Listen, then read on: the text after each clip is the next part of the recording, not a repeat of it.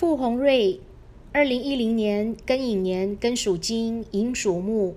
他的大姓傅呢是天克又地冲，因为傅的阳边这个府呢代表稻田，代表田府的意思。但是呢非常不适合老虎，因为老虎呢是聚山林为王，它是森林之王。那老虎到田里面去的话，叫做虎落平阳被犬欺。那这个人字部首呢，对老虎来说叫做武松打虎亲兄弟，老虎逢人要被宰杀。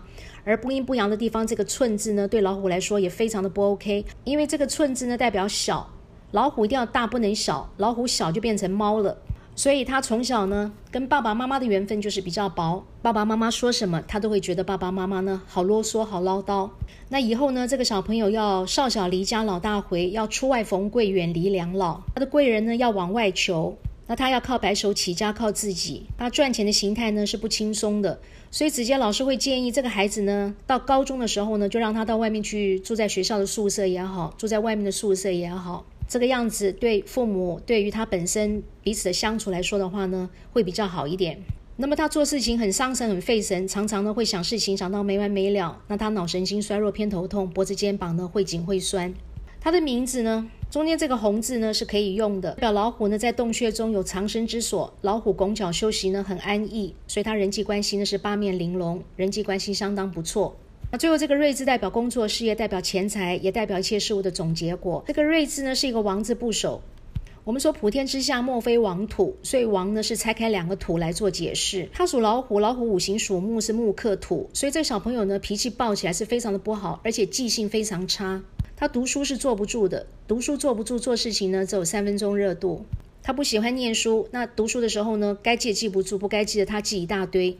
而且呢，这个字呢伤到他的肾脏、角、支气管跟排便系统。我们说小孩子呢，因为自己不会赚钱，所以他会把赚钱的能量呢投射到爸爸跟妈妈的身上。如果小孩子的名字对爸爸妈妈好的话呢，那么生下来到二十岁为止，他会帮爸爸妈妈呢带来钱财、带来事业、带来不动产。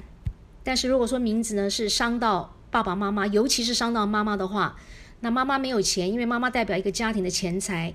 那妈妈如果没有钱的话，这个家庭一定没有钱。有钱呢才有饭吃，代表食禄。那所以说，如果妈妈没有钱的话，孔夫子说的食色性也就通通都没有了。因为妈妈属马，马的五行属火。火生土代表要去追，追什么呢？要去追钱，钱要去追的话呢，就一定追不到了。因为呢，钱四只腿，人走两只腿，要去追钱的意思就是为钱奔波，为钱忙碌，那就是代表没有钱。所以如果说傅红瑞下面没有弟弟或妹妹的话呢，这个影响呢会一直延续到傅红瑞呢满十六岁，也就是我们所谓的男生呢。到十六岁金虫族转大人，那开始呢，这个影响慢慢减轻，那一直到二十岁成年为止，这个影响呢才会结束。所以洪瑞这个名字呢伤到他自己，那这小朋友本身呢没有实路，而且福德是破的。那小朋友的名字是这个样子的话呢，不但影响到家运，不但影响到家里面的财运，同时呢一定影响到爸爸妈妈之间的感情。从生到下来，爸爸妈妈就很少睡在一起了。爸爸呢不是睡在客厅，那要不然就是小孩子呢睡在两个大人的中间，那也会产生呢爸爸有可能到外面去偷吃一下的一个现象，所以洪瑞这个名字呢非常不 OK。